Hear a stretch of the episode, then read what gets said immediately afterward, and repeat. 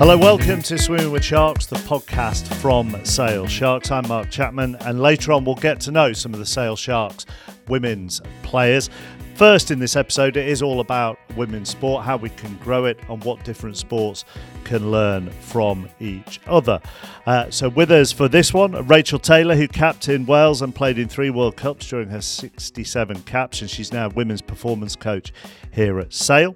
Uh, Stacey Copeland represented her country at both football and boxing, played in an FA Cup final, and won a Commonwealth title in the ring as well.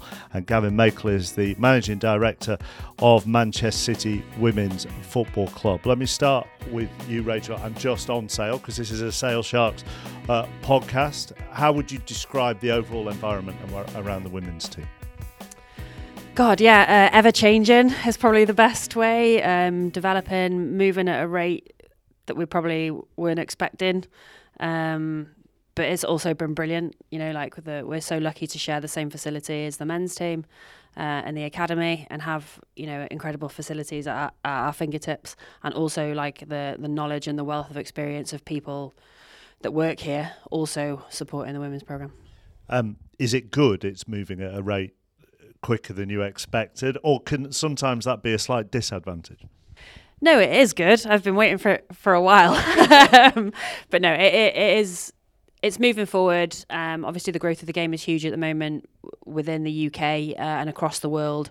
You know, recently just had a World Cup. You know, audience figures get smashed regularly every time, uh, attendance figures get smashed every time. It's just growing so much. It's just how we probably put a bit of the governance in and the structure behind that to support it so it's not a bit of a boom and bust scenario. Um, just one more on this, and then we'll we'll widen it out. Obviously, you you come from Wales and a country where where rugby is the national sport, particularly for men. I don't know how much it was when you were growing up. When you come to the north and rugby union and Sale has this massive catchment area and such an opportunity across the north is the biggest challenge to put rugby union in the minds of eight, nine, ten year old girls as it may be for eight, nine, ten year old boys in this region. Yeah, there's there's actually a lot of similarities. I'm from North Wales, um, and for anyone with a, a you know an idea of the sort of geography of Welsh rugby, it's exactly the same. Everything is Cardiff based. Um, the majority of the rugby is played in South Wales. All the training camps, you know, best facilities, uh, fixtures, tournaments, anything like that is held down south. So it does make it incredibly difficult if you're a player from North Wales um, to manage that that probably amount of commitment and dedication that's required to go. You know, back from when I was playing, you'd, you'd probably be looking at about an eight-hour round trip to get to training. Um, and then you know you'd be expected to get up and go to work the next day. So it's pretty tough. Obviously, there's there's a lot of similarities when you come to the north um, of England, probably with clash of, of codes. So rugby codes is obviously uh, rugby league has, has got some strongholds up here, but yeah, it's very much our the, you know the forefront of our mind at the moment to share what we do here and put it out there and make sure that we're we are getting in front of those children in school, you know, whether that be female or male, and making sure that they're aware that women's rugby exists up here. Uh, you would argue that's probably the biggest challenge for for any sport. I mean, either boys or girls. Actually, the environment in schools and school sport is very tough at the moment. But but for girls in particular, to have the same opportunities at primary school and going into secondary school that boys have. Yeah, I mean it's miles better than when I was at school because although the ban on women's football was lifted in 1971. The FA didn't officially recognise it till 1993. So when I was at primary school in the 80s, you weren't allowed to play with the boys. That was the, the rule, but there weren't any teams or structures for girls. So essentially, you couldn't really play. So my first game resulted in me being sort of someone shouting across the pitch like, "Oh, it's a girl," uh, you know, and I had to leave, and it was. I didn't have the words to articulate how that felt at the time, seven or eight years old, but obviously felt really humiliated and like a weirdo, really, just for doing the thing that I loved. Nowadays, that's very different. I mean, like many of my generation, I then subsequently went home, had my hair cut short, pretended to be a boy, and, and cracked on from there. So thankfully, it didn't stop me. But nowadays, you can be a girl, have a girl name, because they used to give us boy names back then uh, to fit in, and, and, you know, then you could play. So it is much, much better. I, I will say that first. However, Uh, in terms of the curriculum, for example, it is still very genderised. That boys in most schools still are tending to do rugby, football, and cricket, and girls rounders, netball, and so on. It's it's very really both boys and girls should be having a go at all of those sports and just you know where the what they enjoy most and where the skill set is based to encourage that. Um, you you raised your eyes at, at me then, and I, I, was listening. To, I don't know what you were thinking. I was thinking crikey, that, that that sounds like something that was happening before I was born. And then I and then you check yourself and think, blimey, I was I was alive when that when that was happening. It sounds like something from Victorian England, does that? It does. It's just, it? it's just the boy's name bit. No, but like yeah. you know, similar experience, I suppose, from from playing. I played really young. Uh, joined a rugby club at under nines. Um, had been there probably since about five or six years old, and exactly the same thing. Like isolated female, you know, I was lucky in, in rugby that it was a, a, very welcoming environment and people really encouraged that and supported it. But, you know, we have, there's debates now around what age group they should stop playing mixed rugby. Um, and exactly the same probably across across, across um, curriculum. You know, it's it's not really on the agenda, unfortunately. Um, does football have an advantage, do you think, uh, as the national game? I think it's probably more seen and it's more visible in the mind's eye of, of everyone. I still I, I agree with the guys. I think it's it's still an issue in the schools, and some of that is because the teachers themselves are not trained to be able to deliver any necessarily any sport, particularly in primary school age. When you move to high school, that obviously becomes a bit different. Um, so having those experts in, being able to come and engage with kids and boys or girls to be able to develop them in whichever sport that they choose is is fundamental. And I think some of that's come from you know the government and what they see as being important in, within the curriculum itself. But I, would definitely say that probably football does have a slight advantage because it is a bit more, I guess, popular and seen as being the the global game, if you like. Um, but all of the things that has been mentioned here, I think women's football is has had those challenges and still continues to have those challenges as well. Just on the uh, on the mixed teams and then the, the single sex teams. When I don't what what's your youngest girl team now? Is it? So under, we have an under 11s. You have under 11s. Yeah. So in the main, do you find now with your under 11s girls that they have come from a girls team?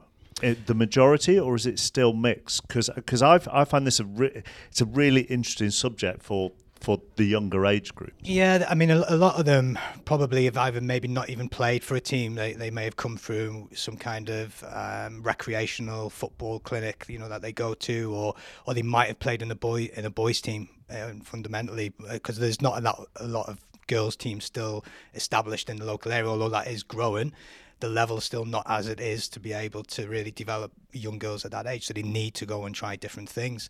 And actually, can I, can here, I, I can put my Altrincham hat on here? An Altrincham Football Club who have 500 girls in yes, the girls I, section. I know, I live around there. I've seen it. Sorry, I might as well use this platform to shout about Altrincham as well.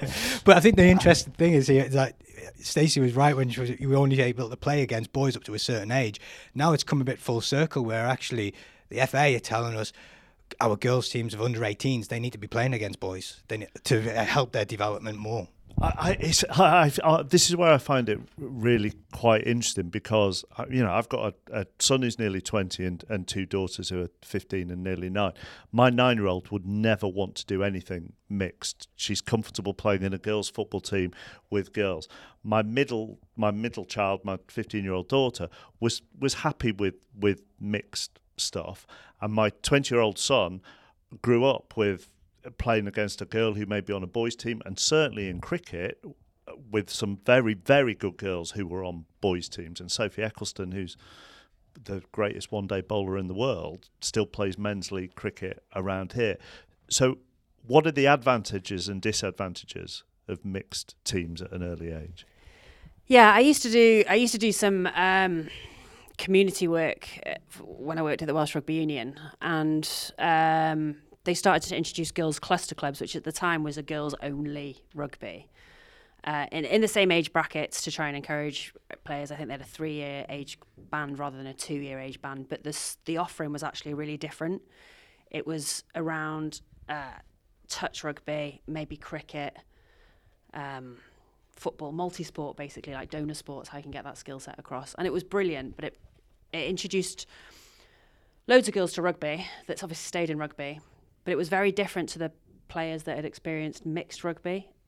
And whether that's a club environment or a coaching environment or just the game itself was very different. And I don't know. I don't know what the best scenario is because you would never want to turn those players away that have come into the game that have just just only known girls only. But having the mixed rugby from a really young age definitely improves skill set, game understanding. Um, this is a proper sweeping statement, but like yeah. usually uh, more comfortable with the contact element of the game than those that come in from a separate girls only point, maybe from an, an older age group. Because I think definitely something I saw is that the the younger you can get comfortable tackling or being tackled, being on the floor, getting off the floor, all those kind of parts of rugby, it, it's actually a lot easier to do that from a younger age than to come in and then suddenly, oh, you know, you got to throw yourself on the floor. Well, some people, you know, there's also automatically a fear of being yeah. injured. Yeah. Um, but yeah, I don't know. I don't know what's the right one and what's the wrong one. And maybe over time, with the coaches, with the environments, with the facilities that's provided, the girls only stuff can go, and it's not. It's not just about small-sided games, fun. You know, like you've got to get that element of competi- yeah. like competition, and that's what girls want. You know, the the girls here, like they'll do anything to win the game. Do you know what I mean? It's yeah. not. It's not necessarily just about moving and, and fitness, and but there's a there's a place for that. You know, there's even sort of rugby fit stuff now, like, and there's definitely a place for it. It's just how we I guess how we channel the girls that want that competitive rugby union contact experience in the right direction and give them the right right coaching support to get there. I think there is a place uh, for both, for boys only, girls only, and mixed. But for me, uh, from a whether it was looking back as a kid or as an adult, it was always about the environment. You can be in a gym like I have been most of my life, in certainly in boxing, and been the only female and felt completely at home because it's a good environment. And then you can be in a team or a gym that's just with women and feel horrible because they're horrible. So I think um, you know that's that's not happened to me, thankfully, but I imagine it could. So to be honest, I think it's less about the the gender or, or sex of the the individuals. It's more about the environment that they create. If you've got a coach and the people leading those teams who are fantastic with those children, boys or girls, it's going to be a great development environment for them. You know, boys can learn something from girls and vice versa, um, and each other. So, uh, same with adults. So, I, I think a lot of it is the environment that's created. If it's a a coach that's not great at dealing with the kids and they've not got a good environment, which we, we, we've sadly all seen, particularly at kids level, um, it's not going to be good. Uh, so yeah, I think it, I think it's there's a place for it, physical development and tactics and all that. Yeah, but I think in terms of your enjoyment of it and what you get out of it and reaching your potential is based on the environment that's created. If I move it on to the professional environment, how would you describe the professional environment at City and the balance between the men's and the women's?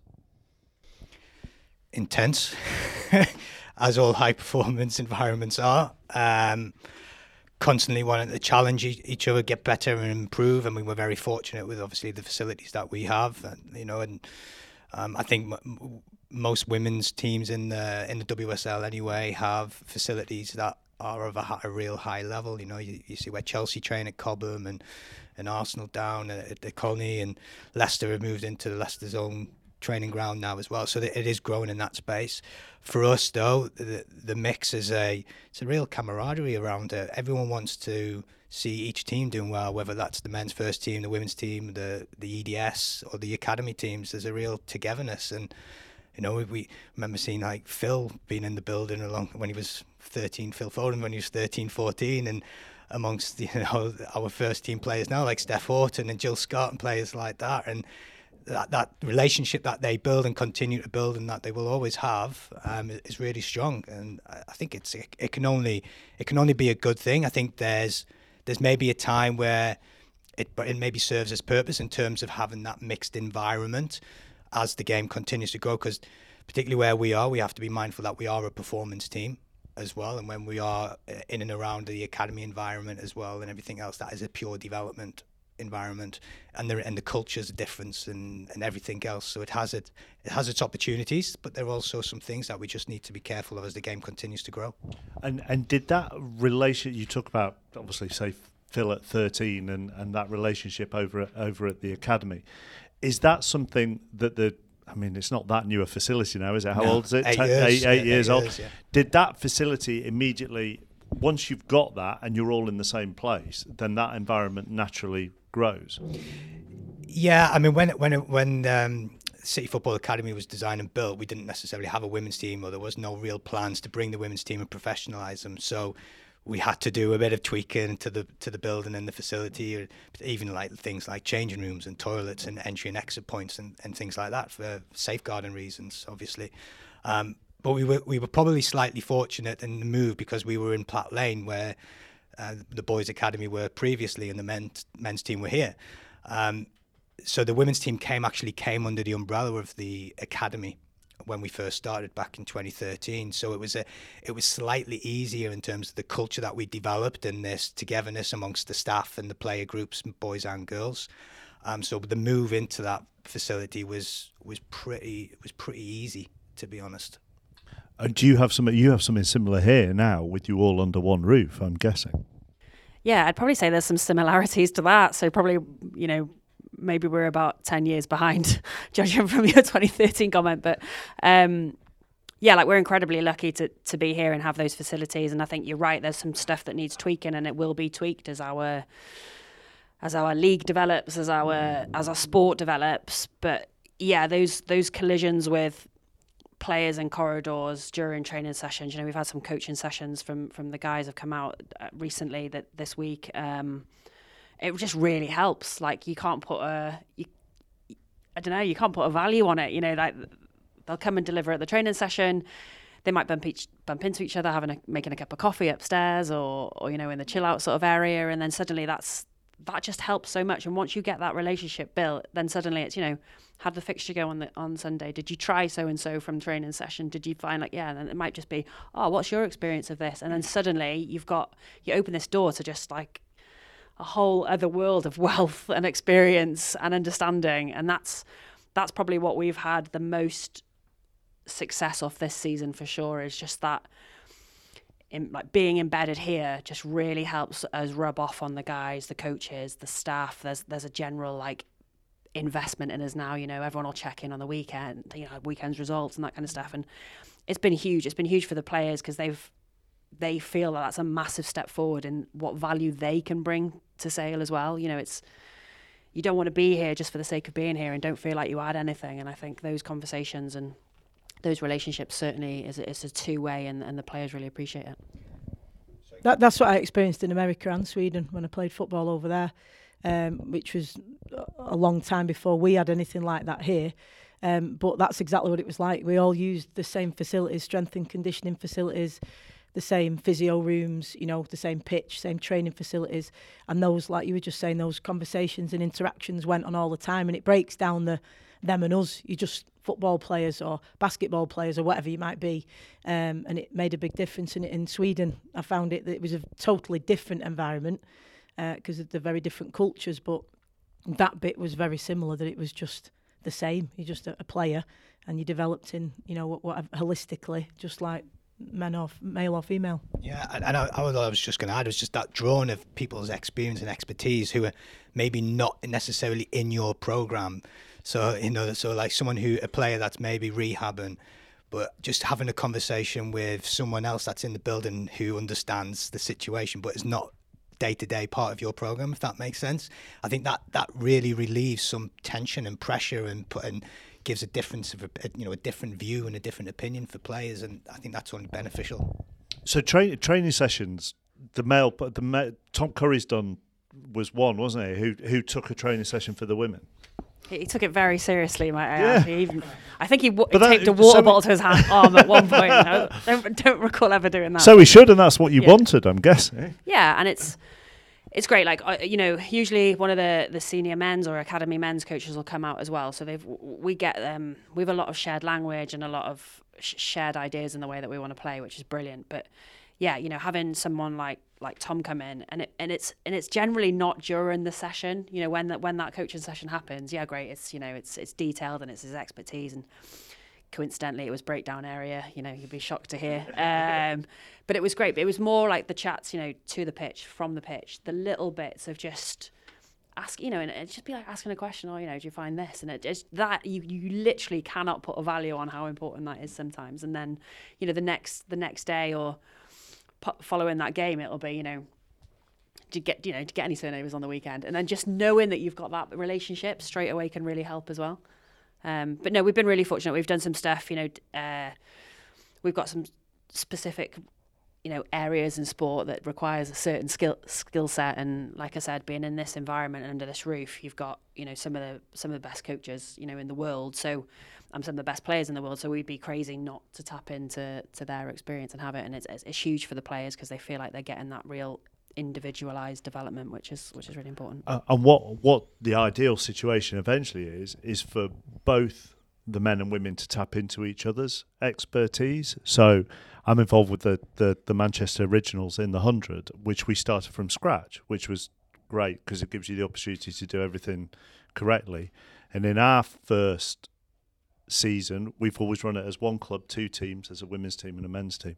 And during the first season that we had, our men cap- men's captain at the time was struggling with his captaincy, and he actually tapped our women's captain on the shoulder and said, "Can we go for a coffee so I can pick your brains on captaincy?" And that's that's the area I mean, there's a lot of history to work through first, isn't there, to get to that, where everybody uses each other for their expertise. Yeah, and that that's it. He said, it, I think you were just saying, weren't you, Gavin, that it was different. Somebody who's who gets it, who's who's had those experiences, but is just outside your bubble, slightly removed a bit, like one degree, and that that can be massively helpful. And also maybe they just have a, a different approach to it. I don't think men and women think necessarily as completely differently as we like to make out. There are there's some differences between some men and women, but you know that that player can really help, and, and that, that's a great thing for that captain to be able to go outside his own team and speak to somebody who is part of that inner circle, but in a different way. I think that's massively valuable. We've seen, and we've seen some of that actually. You know, even with our players. So, like an under 18s boy talking to someone like Steph, who's captained England at a World Cup, who has a you know a, a, kind of a media profile and everything else, and just tapping into that experience of you know how did it feel how did you deal with that pressure situation you know all of those types of things that those conversations happen when i asked rachel at the, at the start about can it be going the pace be going too quickly at times when you look at women's football at, at the moment obviously it's it's exploded it's grown and yet there are still going to be problems like frozen pitches in in you know, and whether it, you know, our team sustainable? Where should they play, etc., etc. Is it? How do you how do you control the growth to match where you are at as a competition? Let's say. I think it's very challenging. Very challenging to to be honest. Um, I've often compared women's football over the last few years to like running on an escalator. You know, you can write a five year strategy, you rip it up after six months because the game's changed so quickly that you have to redo it ultimately. Um, yeah, listen, it's it's we're in the best place that we've ever ever been as a, as a sport for sure, and I think all of the women's sports driving each drive each other on. You know, we've seen that in cricket and rugby, and even athletics and tennis. We can all learn from each other, and we I think you are seeing the benefit of, of like kind of this this siege mentality, if if you like. But where we go in women's football, I think we're probably at a at a bit of a critical juncture going forward. I think you know there's there's lots of conversations around, and the FA publicly stated that they don't want to see themselves as being the um, the owners of the of the WSL and the Championship in the future, and, and I think the clubs would agree with that uh, as well. And the key to that is, well, who is and how does that look, and what does the competition look like? What does uh, the long-term sustainability of the football clubs look like? Because you know costs are growing, revenues are growing too, but maybe not at the same rate. Um, so it is something that we need to really um, be mindful of as the game continues to grow because it is only going to do that, that, that, and that.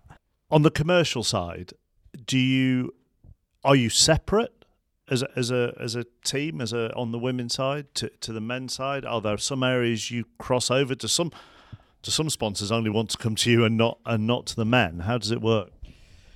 We probably approach it in a bit of a hybrid model.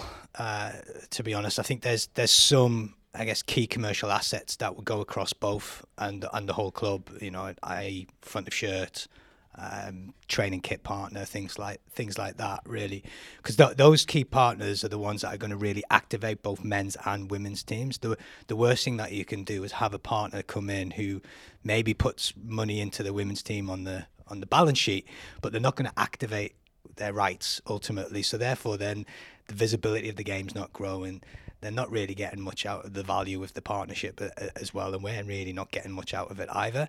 So we've really taken the approach of, okay, um, if if it is a part of a wider deal attached to the men's club or city football group for that matter, then there has to be some real desire to want to have women's sport within it and women's football. Um, but I guess since the since the Euros and probably actually since 2019 World Cup, where you know England obviously did really well in, in that in that tournament, we've seen more and more brands starting to wake up to actually this is an uncluttered market for um, and it's a cheaper market to get our brand noticed, and so we've we've probably got a few, I should say. Um, ones waiting to be signed that are solely solely women's partners only. And you know, for us, we're trying to run it sustainably. Ninety percent of our revenue comes from commercial partnerships, and it's a real key. It's a real key area for us, and it, it is growing, um, but just probably not at the rate as as I was saying that we would hope for. But there's more interest, which is the good thing. What do you need from from your governing body? Do you think to that that would help? I, read an article actually just on the way in here that they're they're putting various maternity rules in place and childcare in place and, and so on and so forth. But what do you need more from the governing body to help make the sport sustainable? I think it's probably looking at other worlds and other sports and how they're growing at, at, the rate that they're growing. And and yes we want to expect the same. Of course we do. Like we'd love for the same thing to happen but we probably don't want to have to fall into the same mistakes. So if there's ways of i suppose speeding that process up but not fall in the same mistakes you know there's so, so many times it's just compared to to the men's side of the game but there's so many lessons to learn from the men's side of the game that we don't necessarily just need to go out and replicate it again.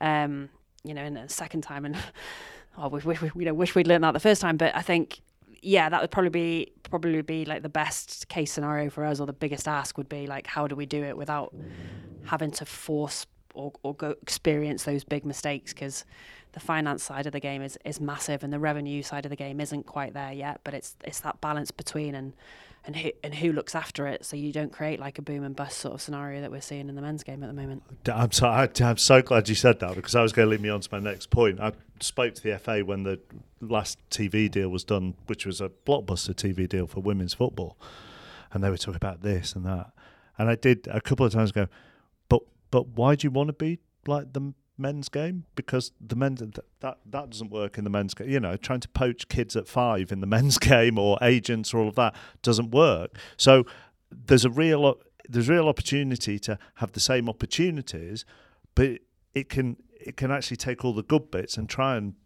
remove some of the bad bits as yeah, you grow some of these women's team competitions. Absolutely. I think women's sport has a very unique opportunity to do things differently, particularly football, just because it is the national sport and it can reach people in a way that politics and other societal uh, influences can't. You know, it, it, really gets to the heart of people. And so football has a unique opportunity anyway. Uh, but I think women's sport in general can do things differently. You know, there's a lot to enjoy from going to women's football, for example.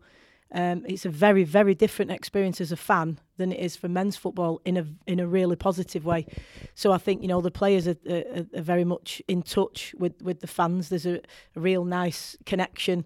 Um, for example, the, the, the way that uh, fans behave and interact uh, is is a joy really. And to take I have taken my young nieces along and felt really comfortable taking them to a stadium with 40,000 in. But even that, Stacey, even now there start to be debates on that and the fans at, at, the women's football. Should there be should it be an away end? You know, if, if, if it's Arsenal Manchester United at the Emirates, should there be an away end? Should there be an away end for the for the Manchester derby? So they're they're already questioning how the women's game has been for, for a long time to say, well, the men's game has an away end, so should the women's game have an away end? And this is the thing, isn't it? Just because it's always been that way doesn't mean it's right. But we tend to just keep doing the same things. That's partly human nature.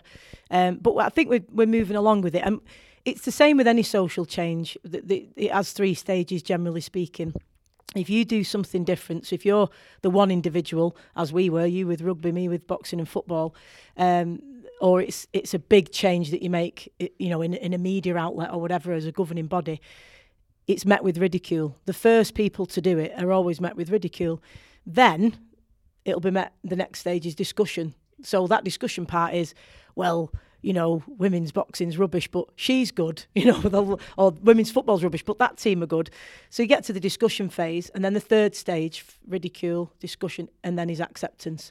That then we accept, oh, they are capable. Or if it's something that's been done differently when it comes to fans, media revenue, then eventually we'll go, oh, actually, that, that's quite a good way of doing it. But you have to be brave and courageous. These governing bodies, media outlets, and so on uh, and, and leaders, you know, in influential decision-making positions, have to have the courage to believe in what they're doing, believe in doing it differently, and be willing to dig in when, you know, through ridicule, through discussion, all the way to acceptance. And we can do it so differently because sport should only, in my opinion, ever be Ma- I mean, it, it's the most powerful thing on the planet, surely, for making a difference, affecting people's lives. It's unreal, and we've all seen it in different capacities, as you have, whether that's on a grassroots level or at the refugee camps that I've been to in, in France and so on, and in the most dire situations, never mind, you know, in our lives as elite high performance people, it's phenomenal. It should absolutely be used in that way at every opportunity. I think that piece around acceptance is really uh, interesting because I think we're, we're starting to get you're starting to see that change happen. You know, when when I started in this role ten years ago, the, my biggest challenge I thought was changing, challenging the perception of what women's football actually was, and I meant that internally within the foot, in the club to begin with, as well as well as externally.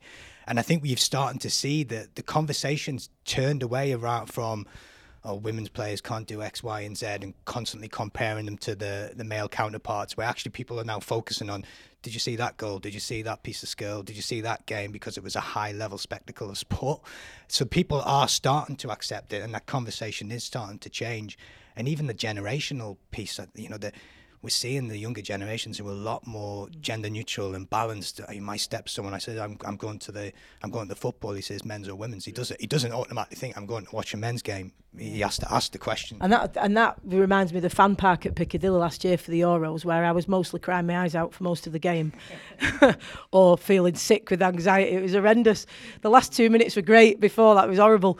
Of course, in reference to the Lionesses game, but the, there was loads of little boys and little girls and I was thinking, oh my God, their first memory, we've all got them if you, of whatever sport you're a fan of, you know, your first Rugby World Cup or your first world title fight in boxing or your first World Cup in football, that memory of that goal or that player that, that captured your imagination and, and sparked that sort of inspiration. And I was thinking, for all these kids here, that there's nothing like that euphoria of when that ball hits the back of the net for your team and the whole place erupts. There isn't anything like it and they'll remember that'll be embedded in their little minds forever.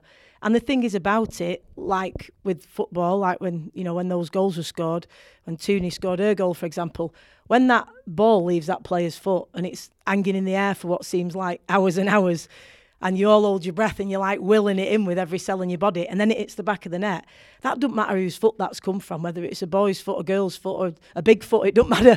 It's you. Eh, you experience those exact same emotions, and and that that is why the acceptance piece went a lot further after the Euros because that's what people experienced. That sheer euphoria of sport. I also think Gavin's point on his steps on saying I'm going to you're going to the football men's or women's. There are other little things, aren't there? So if if there's a women's Six Nations, there's a men's Six Nations. It's not just Six Nations and women's Six Nations, which I think is a big responsibility of the media. But I also think it's a big responsibility of the media to um, not patronise everything, not immediately. I've, I mean, it does my nutting when you know covering women's football and somebody says, "I'll just talk about the atmosphere." You go, "Well." I'm fed up talking about the atmosphere. Let's talk about the tactics or talk about why someone's dropped. And I think there's a that's how you normalize in inverted commas how how you cover both men's and women's sport. You you treat them the same. So the women's Premier 15s results go in on a Saturday with me in the same way as the Gallagher Premiership results go in. Yeah, absolutely, and it's it's interesting, isn't it? Like with the Six Nations stuff, you know. Now I'll, I'll get asked, "Oh, can you, you know, thoughts on the Six Nations game, and my immediate response is like, Six Nations doesn't start yet. Because yes. it's like, yeah. you know, but, I, but I, I feel I, you have to bite my tongue at times and be like, yeah, the men's game, yeah, and you know, it's always it's always sat in the same window until recently, you know, and it's moved out of its it, the women's, I should say, Six Nations has moved to its own sort of um, its own little block away from the rest of the tournament so that it has a chance to, to stand alone. But obviously, it's always usually been under that banner and with the under 20s competition and as a whole. Um, but you're right, it doesn't.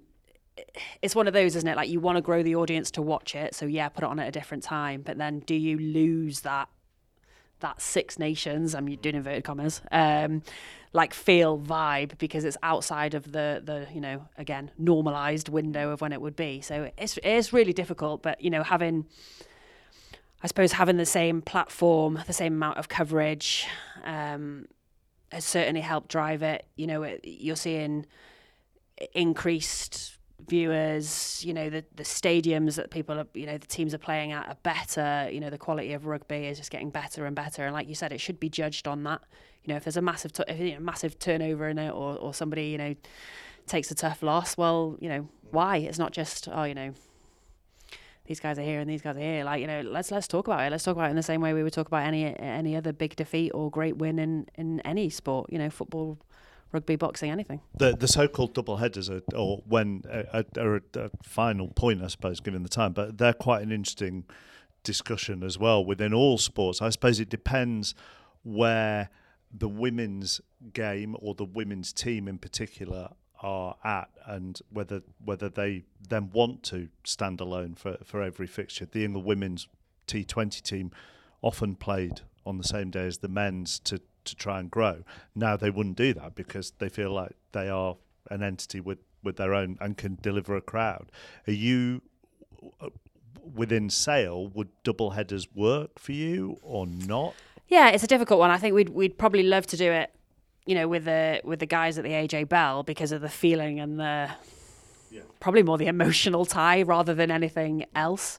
Um, you know, when we play double headers, it's it's usually nice because we get to play in a in a better on a better surface and a, and you know better facilities, better pitch, that kind of stuff. And then obviously you've got the experience of crowd, environment, you know, all that kind of stuff is invaluable to to the exposure you give to players to help them develop and and manage in those scenarios. But yeah, I guess when you talk about it from a logistical point of view, you know, it can be an absolute nightmare. Your bus, everything's later. You go either before, you're either after. You're in the changing rooms out the back. There's like, there's so many, you know, parts yeah. you'd probably want to iron out that we that we work so hard for. But then, at the moment, it's a bit. It's one of those scenarios where we we need that exposure and we need it to grow. So it's a bit of a you have to sort of take it and take it on the chin and, and like I said, probably use it more as that experience for players to to have that exposure at that level and experience it in a different environment.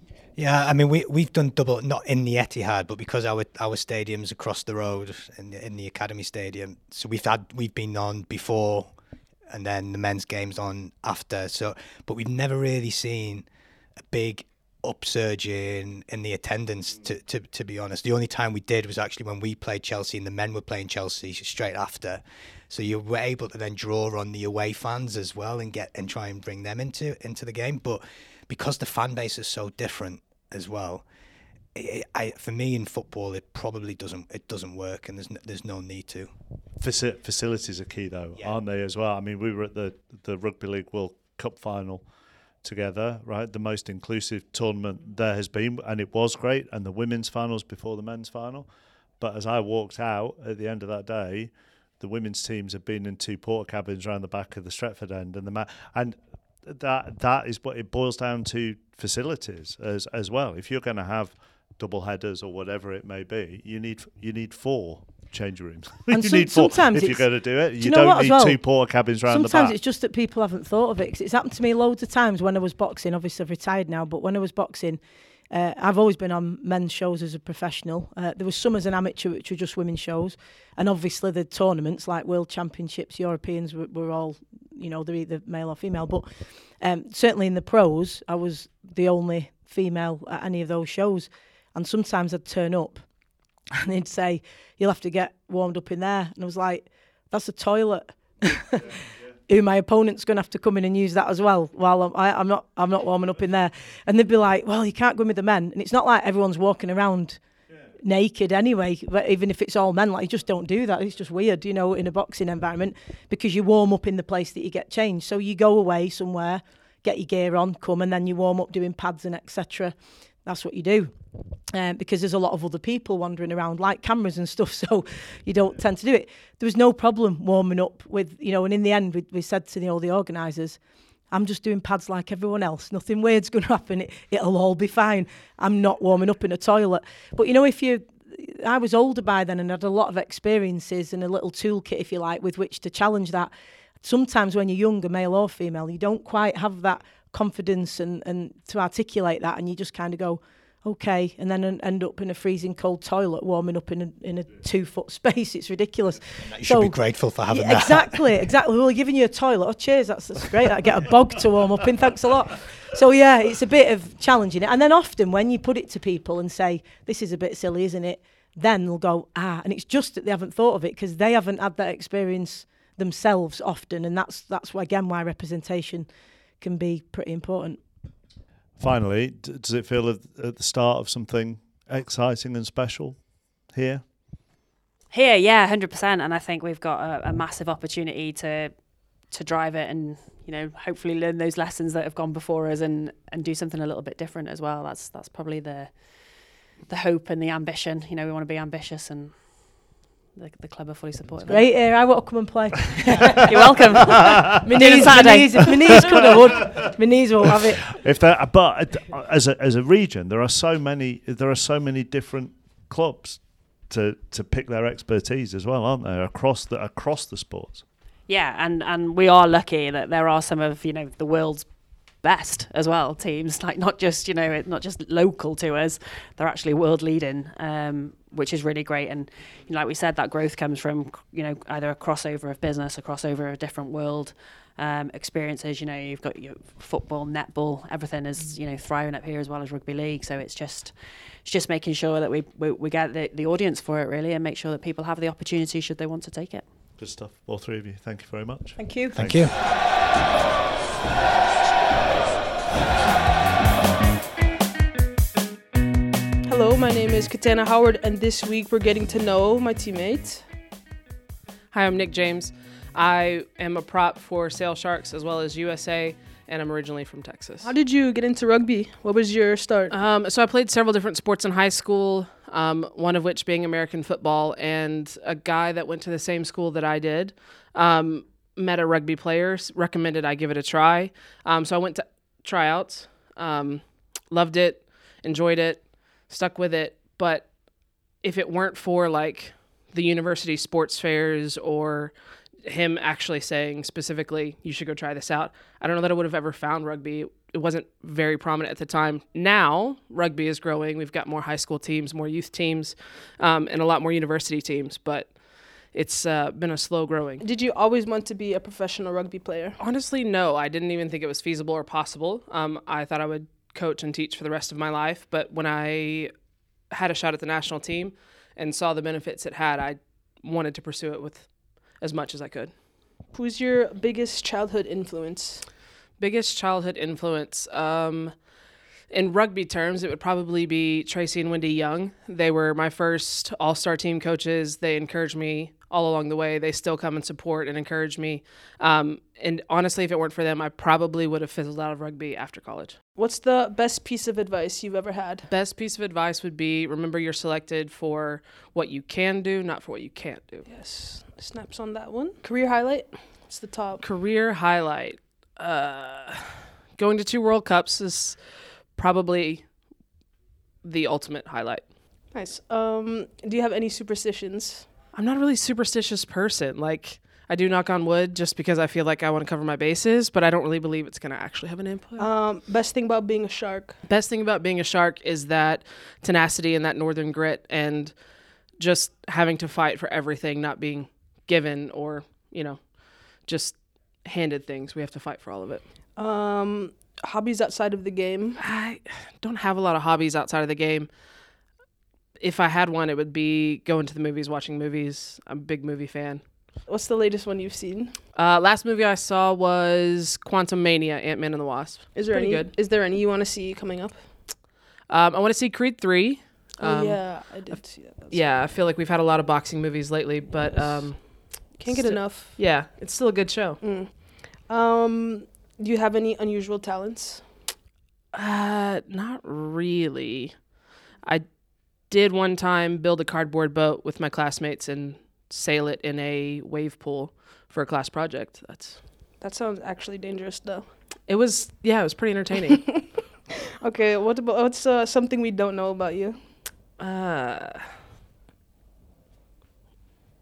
honestly, no idea. Oh, being from Texas, I did compete in beauty pageants as a kid. Oh. Yeah, didn't go very well. But hey, at least stellar. you tried something. Hey, I'm all about experiences. Exactly. a youth beauty pageant is typically you have this really nice fancy evening gown type dress you do an interview they ask you a few questions um, depending on which one you go to sometimes you'll do like a couple different outfits um, and maybe just demonstrate a hobby or a talent but What was your hobby slash talent?